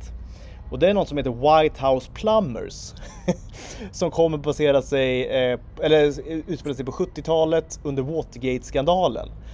Eh, och det som jag verkligen fick upp ögonen för, dels för att man gillar såklart historiska draman. Jag gör det i alla fall. Eh, typ sjuttiotalet hatar man ju inte liksom. Watergate, det stora politiska händelser. Eh, huvudrollerna spelas av Woody Harrelson och Justin Theroux. Uh. Eh, oh. Som verkar vara ett ruskigt radarpar tycker jag så här på förhand. Mm. Eh, så den ser jag faktiskt mycket ja, fram emot. Det låter bra. Ja, det låter väldigt bra. Tror det är H B O. Eh, låter som en H B O-serie. Det låter också bra. Det eh, låter också bra. Ja, så att den, den tycker jag ändå. Och, och en serie till som jag vill nämna bara innan vi kommer in på säsongerna sen. Det är eh, också en sjuttiotalsserie som utspelar sig på sjuttiotalet som heter Daisy Jones, Daisy Jones and the Six. Är det något du känner igen eller? Nej, inte alls. Jag har inte hört Nej, jag tror det verkar ha flugit liksom under radarn lite grann. Det är, det är i alla fall en serie som utspelar sig på sjuttiotalet. Eh, baserad på en bok faktiskt. Eh, det är lite skitsamma. Men det handlar då, det följer då ett rockband på sjuttiotalet. Alltså ett, ett fiktivt rockband. Som börjar då i L A och sen blir de då bara större och större. Sen blir de typ liksom Led Zeppelin-stora på något vis. Och sen så då liksom lägger de ner eh, när de är som allra störst. Typ som ABBA eller ja, typ som Led Zeppelin kanske också. Eh, så att jag menar, vi gillar ju typ Almost Famous. Eh, man gillar ju den typen av, av, av filmer och serier. Så att det är en serie jag ser faktiskt mycket fram emot. Och den, den den ser väldigt lovande ut faktiskt. Eh, så den vill jag ändå, den vill jag ändå nämna så här, eh, innan vi går vidare till eh, de nya säsongerna. Eh, har du något där eller kommer du vilja gå in på din filmlista sen? Nej, men jag har ju alltså Mandalorian säsong tre eh, kan vi snacka mm. om. Mm. Eh, som jag verkligen ser fram emot. Framförallt eftersom att de visar nu i Book of Boba Fett också att de eh, fortsatt, de fortsatt på det, Jon Favreau och eh, ja, det är Jon Favreau som är mar- Det är också ja. kul att Jon Favreau är skaparen bakom det här. Eh, Nej men alltså det är liksom, ju ja, det, det fattar man ju, det fattar man ingenting av alltså. Det är Nej. ju sjukt som du säger. Ja. Han regisserade ju han regisserade Djungelboken och Lion King, alltså Disney remakesen, och sen ah, hade ja, han ju ja. skrivit så här chef och sådana humorgrejer tidigare. Men nu ja. han, att han har hamnat på Star Wars och gjort det så bra också, det är det som är så sjukt. Ja, det är um, riktigt sjukt alltså. Ja, och han gör också med Ahsoka-serien som kom i år också. Det kan vi inte nämna också, en serie som, eh, om man tycker om Clone Wars-serien. Eh, han är också b- manusfattare bakom det, så att han är liksom en av Star Wars, eh, alltså Lucasfilms mest vi- alltså viktigaste person just nu. Vilket är helt sjukt, men kul. Alltså, hur hände det undrar man ju? Ja, jag vet inte. Galna Jon Favreau. Men eh, kul. Kul att det är liksom en, en ny karriär för han lite grann. Väldigt märkligt. Alltså liksom akt två av hans liv. Ja, det får man verkligen säga. Kanske akt tre, om man har otur. Eh, men jag skulle vilja nämna eh, två serier lite snabbt här bara. Som, som, eh, alltså The Crown till exempel är en serie jag har ja, sett. Precis. Som jag tycker ja. är väldigt bra. Eh, den har ju verkligen fått... Jag ska inte prata så mycket om den. Men, men eh, framförallt tycker jag den här säsongen, säsong fem som gick nu i år. Brittiska kungahuset framstår ju inte i kanondager. Gör de inte. De framstår som... De är som, inte i bra form. Eh, nej, det, verkligen. Alltså de framstår dels som typ idioter och puckon. Och dels som fruktansvärt liksom, osympatiska. Eh, även då drottningen. Som har fått liksom... Ganska, hon har fått stå i ganska... Ganska ljust sken så att säga. De andra säsongerna. Alltså... alltså positivt har hon ju skildrats ändå. Under The Crown-serien. Eh, Eh, inte lika mycket tycker jag nu säsong fem. Eh, och den kommer ju då avslutas. Förmodligen kommer nu säsong sex komma sent i år. Sent i höst. Eh, den kan komma tidigt tjugofyra också. Men, men förmodligen kommer den komma nu sent, eh, sent tjugohundratjugotre. Så att det kommer då avsluta The Crown, det är sista säsongen och så vidare. Så den kommer man ju se förstås. Och sen vill jag också nämna eh, Fauda kommer en ny säsong. Eh, Fauda? Eh, Fauda är ju då en serie som går på Netflix. En israelisk serie, en serie från Israel som handlar då om typ, ja det handlar ju som, som, som, som mycket annat, liksom konflikten där nere. Men man följer då någon sorts specialförband tror jag ur, från typ I D F. Eh, hur man liksom hanterar eh, vardagliga liksom grejer i det här liksom riktigt, riktigt eh, bökiga, krångliga, eh, ganska blodiga konflikten som pågår där nere i Mellanöstern. Jag eh, tycker den är väldigt, väldigt välgjord. Eh, mycket, mycket sevärd. Ganska korta avsnitt där också. Jag tror de ligger på en halvtimme. Eh, säsong fyra kommer nu i år. Eh, så att, eh, är man liksom sugen på att ta ett språng mot någonting kanske, eh, inte vet jag, något, något, eh, något, eh, något utländskt lite grann. Vi har varit inne på det förut att, att det är ganska berikande då. Att se att kanske en, en japansk serie eller en, en sydkoreansk film eller... en fransk film eller vad det kan vara för någonting. För att man får ofta, det är väldigt mycket andra ingångsvärden ofta i filmer och serier från liksom andra länder än U S A och eh, liksom, eh, England. Eh, så att jag tycker det är en sevärd. Jag vill nämna att ny säsong kommer nu eh, redan i januari tror jag eh, av Fauda. Eh, sen ska vi väl nämna då de, de två fetaste i min bok i alla fall som kommer. Det är ju dels eh, Succession. Mm. Kommer nu på H B O, eh, säsong fyra. Är det något du har sett eller? Det håller jag på att se just nu faktiskt. Det är den serien eh, som jag håller på att... Ja. Är ju eh, jätte, jättebra tycker jag. Eh, det är bland det bättre som har gjorts eh, på sistone, helt klart alltså. Eh, så där kommer säsong fyra, kommer nu äntligen i år. Och sen vill jag nämna min, min käpphäst lite grann. Och det är att vi äntligen får en säsong fem av Fargo. Också på eh, H B O. Så det är de två serierna, de, de, ja, Succession och Fargo, som jag ser allra mest fram emot, måste jag säga. Det visste inte jag, men det ska bli skitkul att se en säsong fem av Fargo. Ändå rätt sjukt. Nej, men det, det märkliga är att liksom, det, är liksom, det har gått förbi många. Alltså, det, det har inte mm. fått så mycket airtime alls att det kommer en ny säsong av Fargo. Det har man liksom inte läst någonstans eller sett någonstans i princip. Men det är ju en serie som borde omskrivas väldigt mycket. För den är ju, den är ju också svinbra liksom, verkligen. Jag har inte koll på någon cast överhuvudtaget. Så det är ändå lite förvånande. Om den kommer nu i år. Det är ändå... Ja, det ska den göra. Ja. Så att, uh... det, ser, det blir toppen med Fargo. Det är också en av de bästa scenerna de senaste tio åren. Absolut. Ja, det, det är kanske är mer än bästa. Helt klart, helt klart. Det var det jag hade. Har du någon mer serie nu eller vill du gå vidare till, till filmåret tjugohundratjugotre? Min, min research den här veckan har enbart varit film i princip. Uh, T V för mig, och jag ska säga innan jag går in på min lista, streaminggrejer generellt får jag inte, alltså det, det är inte lika lätt åtkomligt. Uh, så att jag har inte koll på, ni framförallt nya serier, jag har koll på nya sånger. Så, uh, så att ja, det finns inga streamingfilmer med på den här listan för att uh, det kommer ofta i skymundan i april, och om tre veckor kommer Uh, den här nya på Netflix. Lite som Rian Johnson, Glass Onion, så att den kom, ja, men helt plötsligt uh, fanns på den Netflix. Där. Ja, exakt. ja, exakt ja. Um, så jag kan börja. Det, tjugohundratjugotre ser väldigt spännande ut, kan jag bara säga. Uh, det ska bli jättekul att uppleva det här året. Förhoppningsvis många härliga bioupplevelser. Um, jag börjar med en jättefet honorable mentions, mest för att nämna, för att det är kanske inte filmen jag ser framåt lika mycket.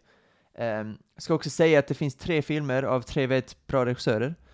Uh, ni kanske har hört talas om dem. Martin Scorsese, uh, David Finch och uh, Ridley Scott. Aldrig talas om någon av dem faktiskt. Är, det, är, de, är de några kända regissörer? Eller? Ja, men de är lite mer indie. Håller okay. på lite med ja, såna. Det är därför då. Jag har dålig koll ja, på indie-scenen. Okay. Uh, Killers of the Flower Moon, Napoleon och The Killer. Oof. Det är tre filmer som vi inte vet kommer komma tjugotre. Det är därför jag har dem inom parentes. Men Aha. det är mycket troligt att de gör det. Uh, två av dem är Apple T V-filmer, Killers of the Flower Moon och Napoleon då, med Joaquin Phoenix. Det blir inte dåligt.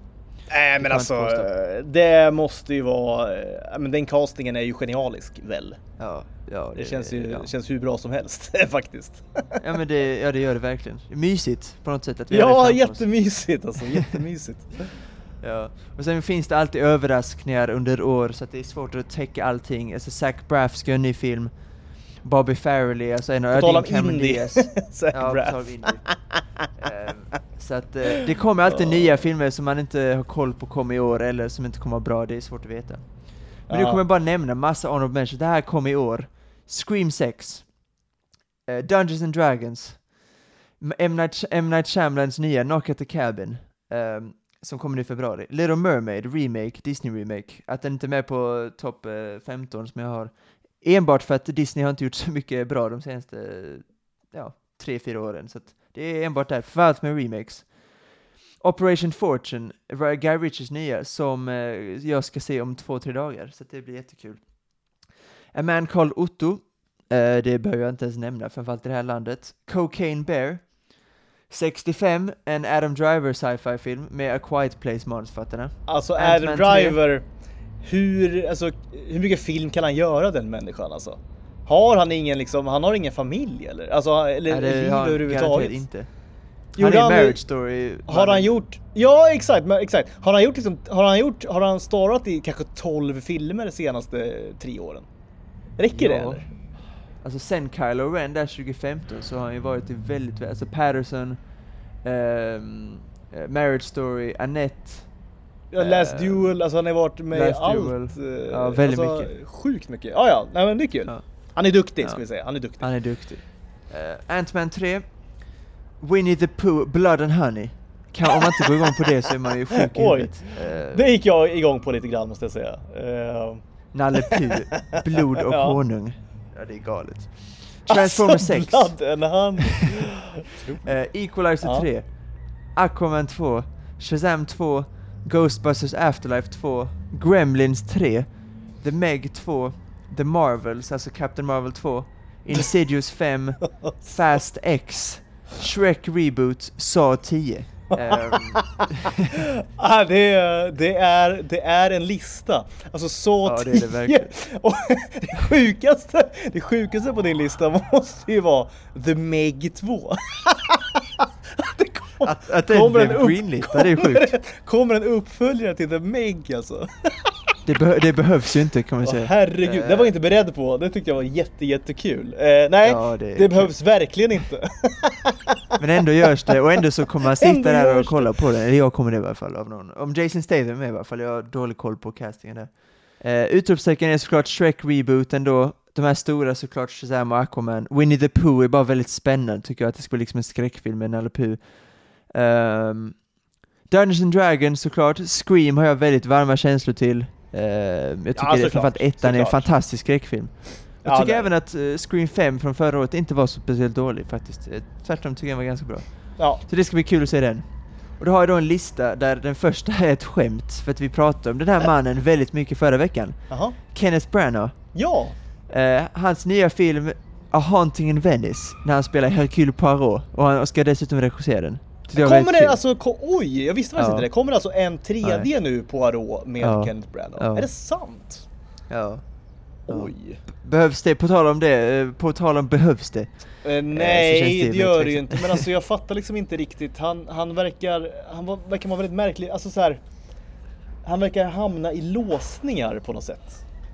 Oh. Alltså förstår du, han var i Shakespeare, det först var det Shakespeare och nu är det ja, Agatha Christie. Och däremellan var det väl också Wallander, va? Alltså han gjorde ju massa Wallander, han skulle göra Wallander hela tiden. Eh, som han också ja. tror jag regisserade, väl. Ja, det gjorde han säkert. Eh, Okej, okay. jag var sjukt ändå att... att eh... ja, men det, jag, jag ser inte fram emot den, jag bara tyckte det var kul eftersom att vi pratade så mycket om det förut. Har du, har du sett någonting eh. om casten eller något? Nej. Nej, inte jag heller. Utom att, Eller, han, själv ska, att utom han själv. Ja, såklart. Nej. Huvudrollen. Han själv ska spela Hercule, ja exakt. Ja. Hercule. Um, och så är det några franchise här i början. John Wick fyra uh, ser jag jättemycket fram emot, såklart. Uh, Mission Impossible sju, part ett. Ja, um, gud ja. Alltså, den senaste nu trilogin, alltså fyra, fem och sex, är ju fantastiska filmer. Alltså otroliga actionfilmer, framförallt Jätte, sexan som jag tyckte nästan var bäst av alla. Jättebra actionfilmer, det är ju faktiskt. Ja, det är det verkligen. Uh, ja. Och uh, nu är det Christopher McQuarrie, fortsätter han manusfattare och regissör. Och Tom Cruise såklart i sitt esse. Det kan inte bli dåligt. Uh, så det blir otroligt. Guardians of the Galaxy tre, en jättebra, förhoppningsvis bra avslut på en trilogi. Um, Creed tre, likadant, jätteförtjust i Creed-filmerna. Uh, förvånansvärt ändå att de blev så bra som de blev, tyckte jag. Lite farhåga att Michael B. Jordan regisserar. Mest för att han inte har så mycket erfarenhet. Um, och, men det blir säkert bra ändå. Uh, Ludvig Göransson tror jag ska köra soundtracket. Uh, Michael B. Jordan är tillbaks. Det ser man nu framåt, de här Creed-filmerna. Får jag, får jag um, bryta in bara med en liten, liten grej? Uh, det var väldigt kul. Jag, uh, på tal om då att, att jag och min tjej är ganska hjärndöda och så här på kvällarna och vill se något lättsamt, så var jag supersugen på att se en, alltså en, en bara, bara en vanlig actionfilm. Gärna från nittiotalet. Uh, gärna med John Travolta, fick jag för mig. Uh, så att jag valde då mellan en av mina all-time favoritfilmer, Face Off. Han och ja, Nicolas Cage då i sitt esse. Verkligen alltså. Ja. Vilket, vilket, vilket nittiotal Nicolas Cage hade, faktiskt. Ja, eh, Con Air. Con Air också. The Rock. Ja, fa- exakt, The Rock eh, och, och Face. Alltså, så här, han gjorde så mycket bra filmer då på nittiotalet, gjorde han. Eh, men vi landade i... Eh, i eh, Broken Arrow som han gör med eh, väldigt Christian ny- Slater. Med Christian Slater, ja, John Woo-film också. Eh, ja, och då jättesvårt var jag... för John Woos stil alltså. Nej, han, det, det, det är en väldigt speciell stil. Men det jag skulle komma till eh, är att alltså musiken, Hans Zimmer. Just det. Det är elektroniskt, va? Det, det fick jag lite hicka av när jag såg. För det hade jag faktiskt glömt. Alltså, jag tror den här filmen kom kanske nittiosex nittiosju någonting. Ja, nittiosex tror jag. Och han jag, precis jag, gjort Lejonkungen där. Ja, exakt. Då såg jag den. Jag kanske var åtta tio år någonting när jag såg den första gången. Sen dess har inte jag sett den. Så det hade gått, gått såklart mig helt över huvudet att liksom Hans Zimmer har gjort, har gjort soundtracket till eh, Broken Arrow. Jag bara, bara vill nämna det. Det var väldigt märkligt eh, faktiskt. Eh, och sen såklart eh, min absoluta nummer ett nästa år. M- mest för att jag älskar de här filmerna och för att jag aldrig har sett dem på bio. Så det ska bli en otrolig upplevelse att få se dem på bio. Uh, Indiana Jones fem.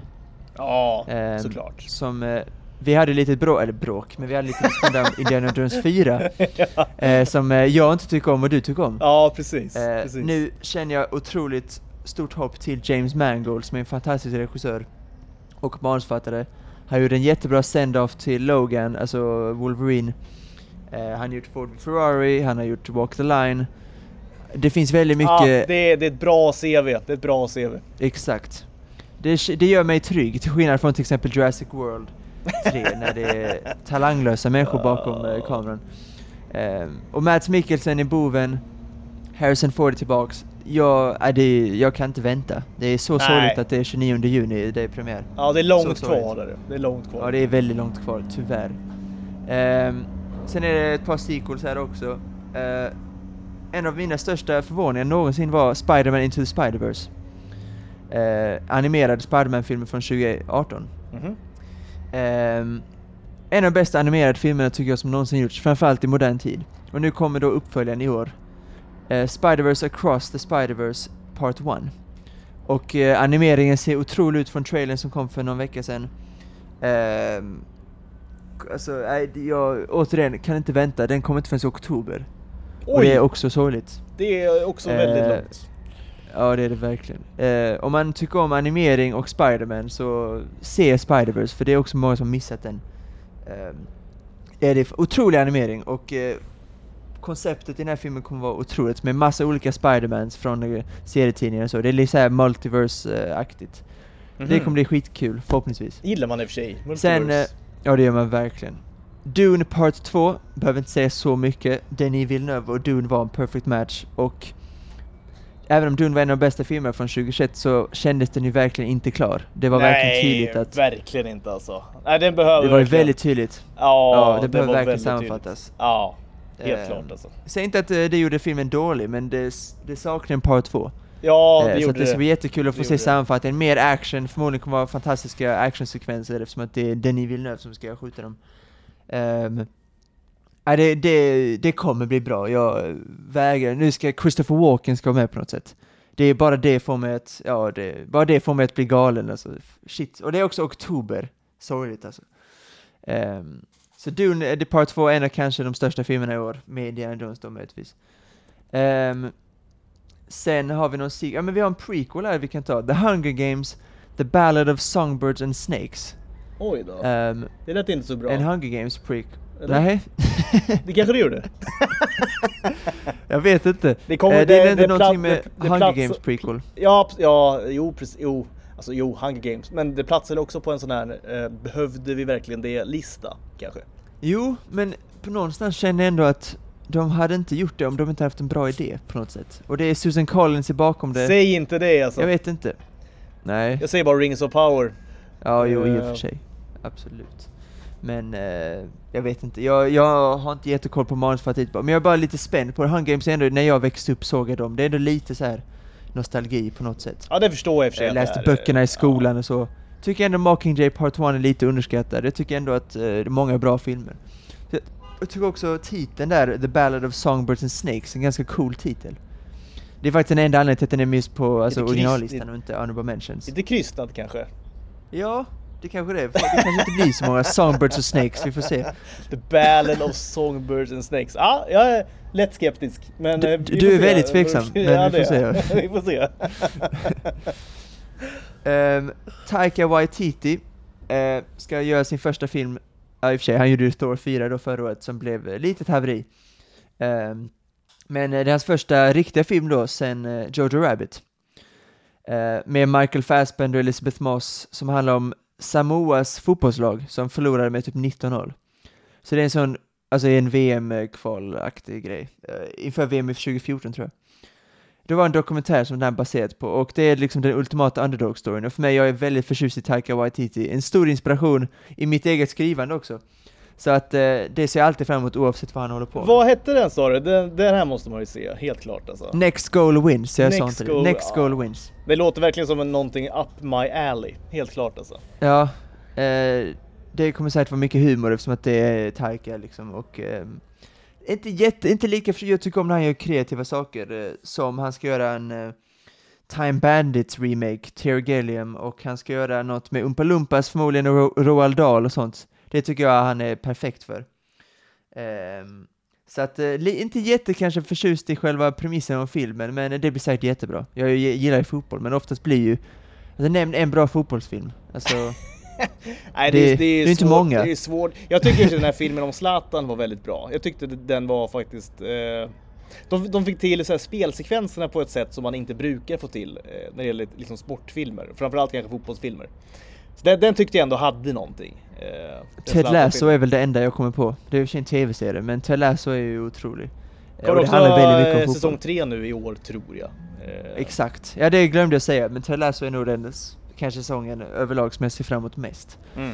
Eh, fantastiskt kul. Och eh, fotboll, alltså som sagt, det, jag älskar fotboll, men det är väldigt sällan man får se fotboll eh, på film som är bra. Eh, ja, det är alltså, det är jättekul. Ja, verkligen. Fotboll görs ju bättre igen. Alltså amerikansk fotboll. Det görs typ så att, ja, eller ja, där eh, finns det många fler. Eh, Friday Night Lights och så vidare är ju, är ju liksom jätte jättebra. Om man, det är en gammal ja. serie nu. Eh, mm. men men fantastisk. Um, jag fortsätter uh, med superhjältefilm här, The Flash, som uh, framförallt nu är väldigt omtalad eftersom att uh, Ezra Miller, då huvudpersonen, uh, uh, det kli- alltså det, det klirar inte till i hans mailkorg nu med uh, jobbuppdrag, med, efter allt han har gjort med uh, väldigt många konstiga saker, kidnappningar och uh, förföljelse. Alltså, han är verkligen ute på hal is, kan man väl lugnt säga. Ja, ah, det ser uh, inte bra ut, gör det inte. Det ser inte, det inte, det ser inte ljust ut i Ezra Miller uh, hus. Nej, liksom. nej. Eh, väldigt klart dock att de inte gjorde något dumt att recasta honom nu eller ta bort honom eller göra något så här skitkorkat, utan han har gjort den här filmen, fick väldigt positiva reaktioner när den visades första gången. Michael Keaton ska tillbaka som Bruce Wayne, tror jag. Vi får se, han skulle tillbaka i Batgirl och de ser, och allt har blivit cancelat, så att vi får se vad som händer, men jag hoppas verkligen att eh, vi får se Michael Keaton som Batman. Har jag lite växt upp med också. Ja, verkligen alltså. Eh, hoppas jag.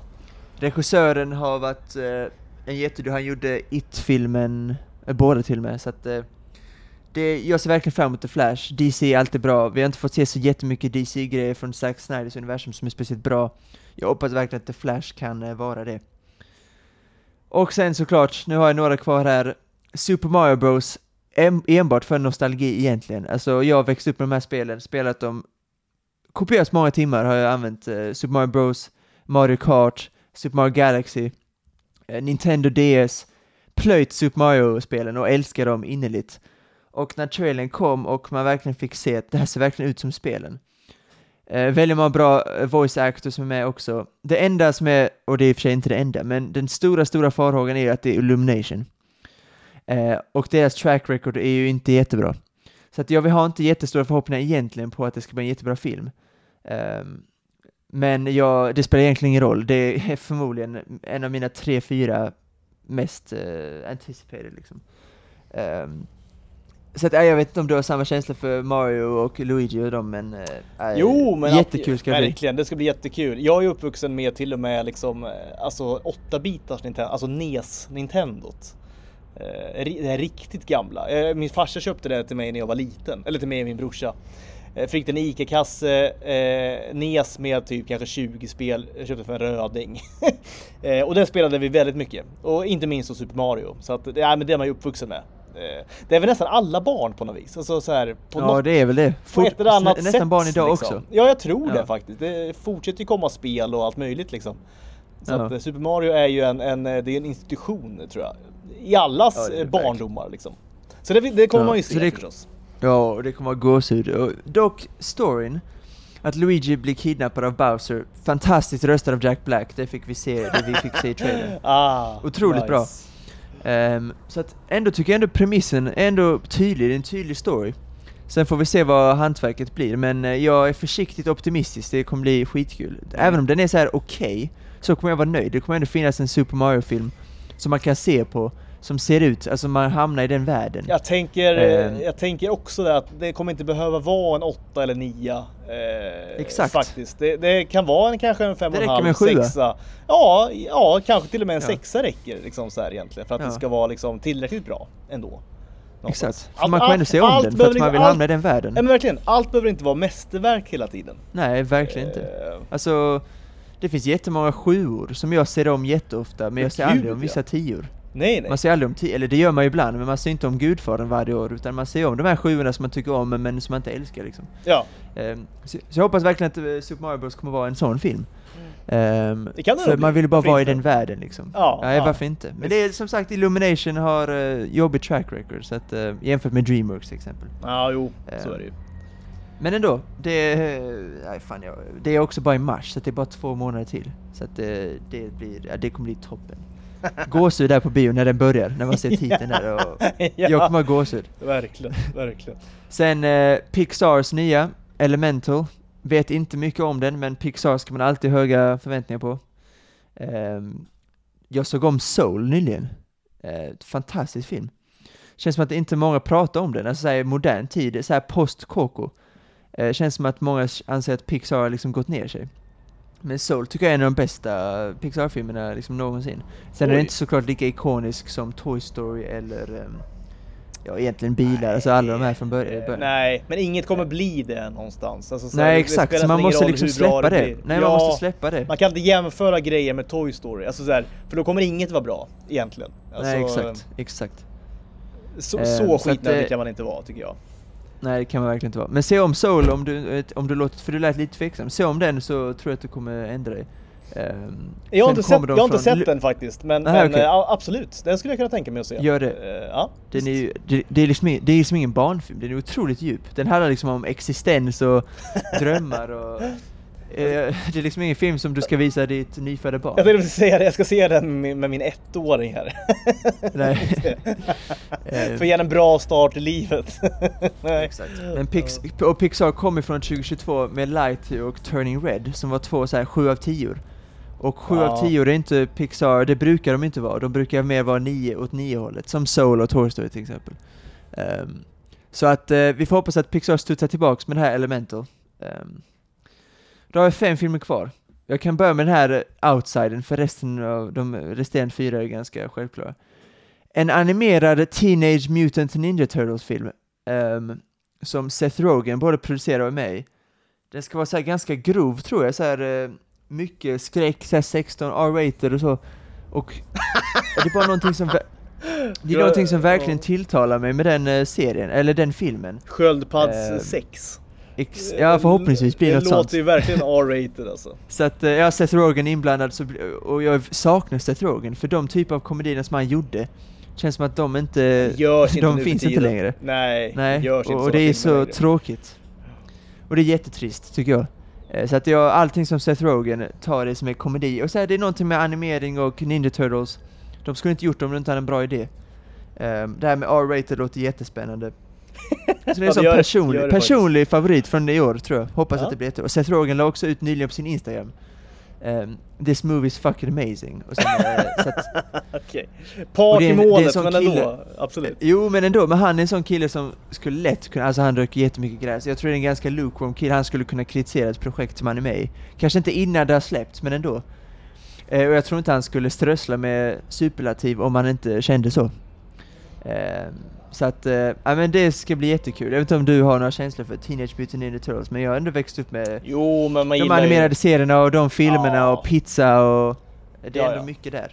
Ja, jag gillar ju verkligen mycket när, alltså en teckn- det kom en tecknad serie på typ alltså kanske tjugohundraett eller någonting. Eh, ja, exakt. Eh, exakt. Något sånt tidigt tvåtusen-tal. Den är jag liksom uppväxt med här på ett sätt. Så att eh, ja, jag också. Det är ju mitt Turtles liksom. Så att, eh, ja. nej men det, det blir kul. Det blir kul såklart. Framförallt som du det säger när det när det är Seth Rogen och det är liksom R-rated eh, och det, det är animerat och så vidare. Nej men det, det blir kul förstås. Se vad det här det är låter inte tråkigt. Nej, det låter inte tråkigt. Det gör det inte. Nej. Um, på tal om Timothy Chalamet och Dune Part två. Uh, du, Timothy Chalamet kommer ha ett jättebra år. Wonka. Han ska spela Willy Wonka. Jaha. Um, och det låter spännande. Ett, jag tycker att Tim Burtons med Johnny Depp är ganska medioker. Inte, den är, jag såg den jättemycket när jag var liten så att jag är verkligen part i målet. Men jag tycker verkligen att den inte är... Den är väldigt safe. Det var inget speciellt med den tycker jag så här, överhuvudtaget. Det finns, det finns liksom inte som sticker ut. Den följer ramen helt och hållet. Det är bara... Det är någonting med den som bara gör att den är helt okej okay genom hela, hela filmen. Det är ingenting som verkligen sticker ut. Några fina sekvenser möjligtvis. Men annars ingenting. Um, men anledningen till att jag är så exalterad över det här projektet är att Paul King, som har både skrivit och regisserat Paddington-filmerna, ska göra det.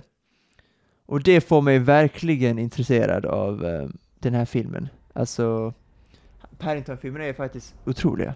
Så att det är Paul King helt enkelt som gör att jag är väldigt exalterad av den här Wonka-filmen. Och Timothy Chalamet kan jag tänka mig gör en bra Willy Wonka.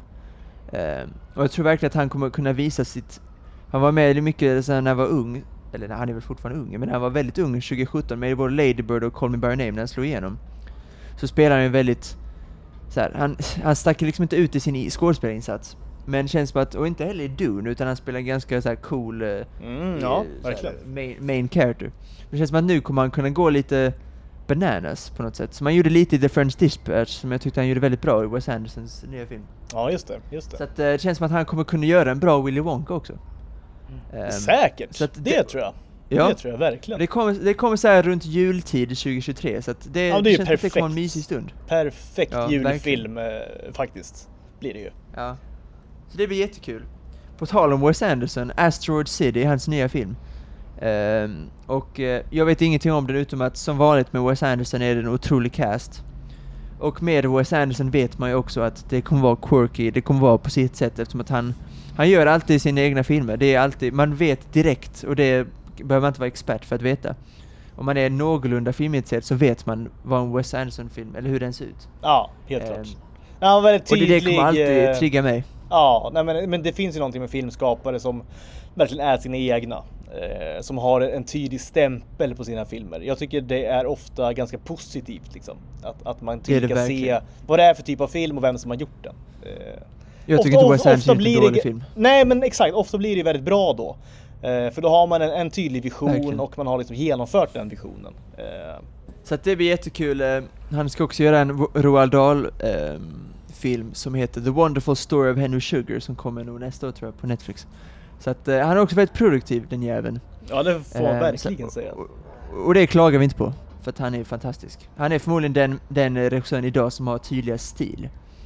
Och dessutom tycker jag att den är väldigt bra, stilen. Mm. Väldigt eh, quirky och eh, nytt och spännande och roligt framförallt. Väldigt mycket humor. Två sista filmerna, det är inte, o, det är inte omedvetet att de är just samtidigt här för de kommer nämligen ut samma dag. Vilket gör det väldigt, väldigt svårt. Framförallt för mig. Jag måste i princip se båda samma dag. För att jag är otroligt uh-huh. exalterad över båda de här. Christopher Nolans Oppenheimer. Och Greta Gerwigs Barbie. Um, ja, Barbie-filmen precis. Är ju någonting jag är jättetjust i Greta Gerwig. Hon har gjort um, um, Lady Bird och Little Women. Två väldigt bra filmer. Uh-huh. Hon har också skrivit mycket med sin uh, man, tror jag. Noah Baumbach. Um, ja, just det, väldigt just det. Duktig och det är någonting med Ryan Gosling, Margot Robbie, Will Ferrell som den onda. Det kommer vara bra känns det som. Trailern kanske inte taggar igång med jättemycket utom det estetiska. Men eh, när vi får se en riktig trailer så tror jag att eh, förhoppningsvis att vi får se lite mer. Vi ja. får lite mer svar. Jag tror också det kommer. Det, det kan nästan inte bli dåligt känns det som. Alltså så här, nej, det, det ska mycket till för att det ska bli dåligt faktiskt. Ja. Um, samma, sak, nog... samma sak med Oppenheimer såklart. Ja, det kan vi, det kan vi ta direkt. Det, Christopher Nolan är, jag är otroligt svag för honom. Alltså, jag tycker inte han gjort en dålig film. Jag, jag vet att många avskyr, inte avskyr, men många tycker verkligen illa om Tenet. Och jag förstår verkligen inte det. Nej. Det är en man är som, som äh, verkligen fattar, försöker. Alltså, folk fattar inte kanske. Ja. Jag vet inte, kanske men det gjorde inte jag heller. Men jag fattar inte heller film. Alltså, ingen, jag tror ingen förstår handlingen i filmen egentligen. Alltså, ingen vet ju vad Tenet betyder. Nej, om man inte verkligen har satt sig ner och funderat. Men man får någonstans um, acceptera det lite grann som du har gjort. Alltså man, man måste inte fatta allting hela tiden för att tycka att en film är bra liksom. Exakt. Uh, det är lite vår generation att uh, man måste ah, få allting alltså, matat liksom, i sin mun direkt. Men han försöker verkligen göra nya saker. Alltså han försöker hålla på med sin tid.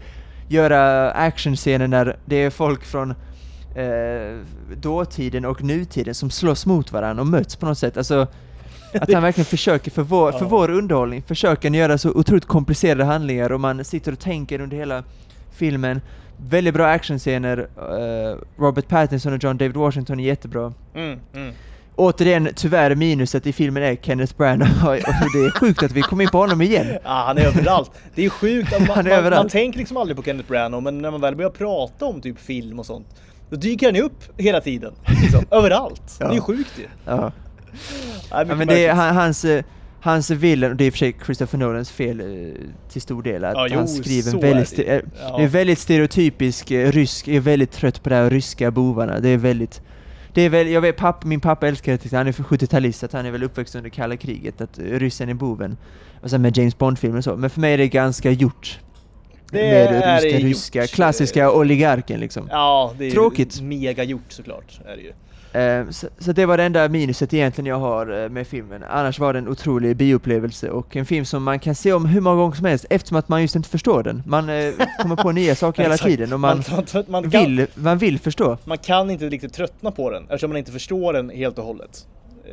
Nej, ex, exakt, man, det går liksom inte. Och jag tycker den är lika bra nu som den var första gången jag såg den. Ja. Eh, så Christopher Nolan är man alltid, alltså han gör alltid bra filmer. Uh, nu när han ska göra historiska filmer igen som Dunkirk, så, som jag tycker Dunkirk var fantastisk, en av de bästa krigsfilmerna i modern tid. Um, det ska bli jättekul och casten är otrolig. Um, återigen, det är lite det här med biopic som gör mig lite tveksam, um, men det är ändå Christopher Nolan som sagt, så att det, det kommer säkert bli jättebra. Det tror jag, det tror jag. Uh. Och det var min lista, så nu för du, är det några utropstecken du har som jag sa som du kanske inte hade koll på? De här honorable mentions där med Fast and Furious tio, Saw tio, Shrek reboot, några sådana också. Ja, ja det, var, det var en otrolig liksom, du pepprade ur den där listan. Och ja. Nej, det sjukaste var ju absolut Meg två och sen att det kommer då Saw tio och allt vad det var. Alltså det är så många eh, sequels till höger och vänster. Eh, nej men utropstecknen ja, för mig... sequels är du. Ja det verkligen säga alltså. Eh, nej men Oppenheimer är en film jag ser jättemycket fram emot, eh, är det. Jag tror också Barbie kommer bli kul. Den här Turtles-filmen visste jag inte om. Blev väldigt taggad på nu när du nämnde den. Uh, så att, nej, men det verkar som att vi har ett ganska bra liksom, filmår framför oss ändå. Mm, och det är, inte alltid det, det är inte alltid det är så, faktiskt. Så det, det är väl, det är väl det, jättekul. Det känns som att det kan bli väldigt många missar, men ändå blir det ett bra år. Och ja. Det känns tryggt på något sätt. Nej, men vi få... ligger liksom inte och... Ja. Vi är inte tvungna att ha de här tre regissörerna, det finns inget ansvar på deras axlar, utan det finns väldigt många som kommer dela på ansvaret, vilket är väldigt bra. Exakt. Och det är ändå liksom prominenta, framstående regissörer, filmskapare eh, som liksom har projekt nu som kommer, som kommer lanseras nu i år. Så att det, det borgar ändå för att så här, alltså, tillräckligt mycket kommer bli tillräckligt bra för att det ska bli ett liksom, tillräckligt bra eh, filmår, tycker jag. Så att eh, det, nej, det är mycket att fram emot. Och som jag sa tidigare så finns det, det, kom, det kommer alltid överraskningar under året, alltså filmer som kom från ingenstans. Ja, det kommer bara dyka upp um, någonting på Netflix, vet exakt. Man ju till exempel. Uh, som det gör. Så det finns stora möjligheter till att ingen av de här filmerna ens kommer årets bästa film, utan den kommer någon annanstans. Nej, det, det har man ingen så aning att, om. Nej, exakt. Nej, exakt. Så det ska bara sägas att det här är inte en lista med alla de här filmerna. Som, det, finns, det kommer finnas flera, typ Zach Braff, bara någon jag hittar på I M D B, att han ska göra en ny film till exempel. Ja, precis. Som inte jättemånga kommer se, tror jag. Uh, Nej, man kanske. Gjorde väl den här Garden State som många tyckte om. Den tyckte jag om väldigt mycket, måste ja, jag, jag också. Det gjorde jag absolut. Men det var liksom direkt på Scrubs och du vet. Eh, nu ja. känns det li- han känns ju lite eh, han är ju inte stekhet liksom, Zach Braff. Är han ju inte. Nej, om Alex Schulman hade skrivit en blogg så hade Zach Braff är lite på utelistan. Ja, han var på utelistan. Helt klart alltså. Det hade han varit. Det hade han verkligen varit. Och eh, avslutningsord kanske kan vara också, vet du vem som också är på utelistan? Kan det vara Kenneth Branagh? Det är Kenneth Branagh. Ja, fint. Han är liksom på alla andras tydligen innerlista, men han är absolut på Tuttoringens utelista. Det är han. Absolut, det får man verkligen säga. Äh, men grymt, nu har vi kört här eh, en och en halv timme. Bra gjort alltså. Eh, mm. Känns som ett babbligt, pladdrigt avsnitt, men det är väl kul. Mycket, liksom, eh, mycket info på något vis.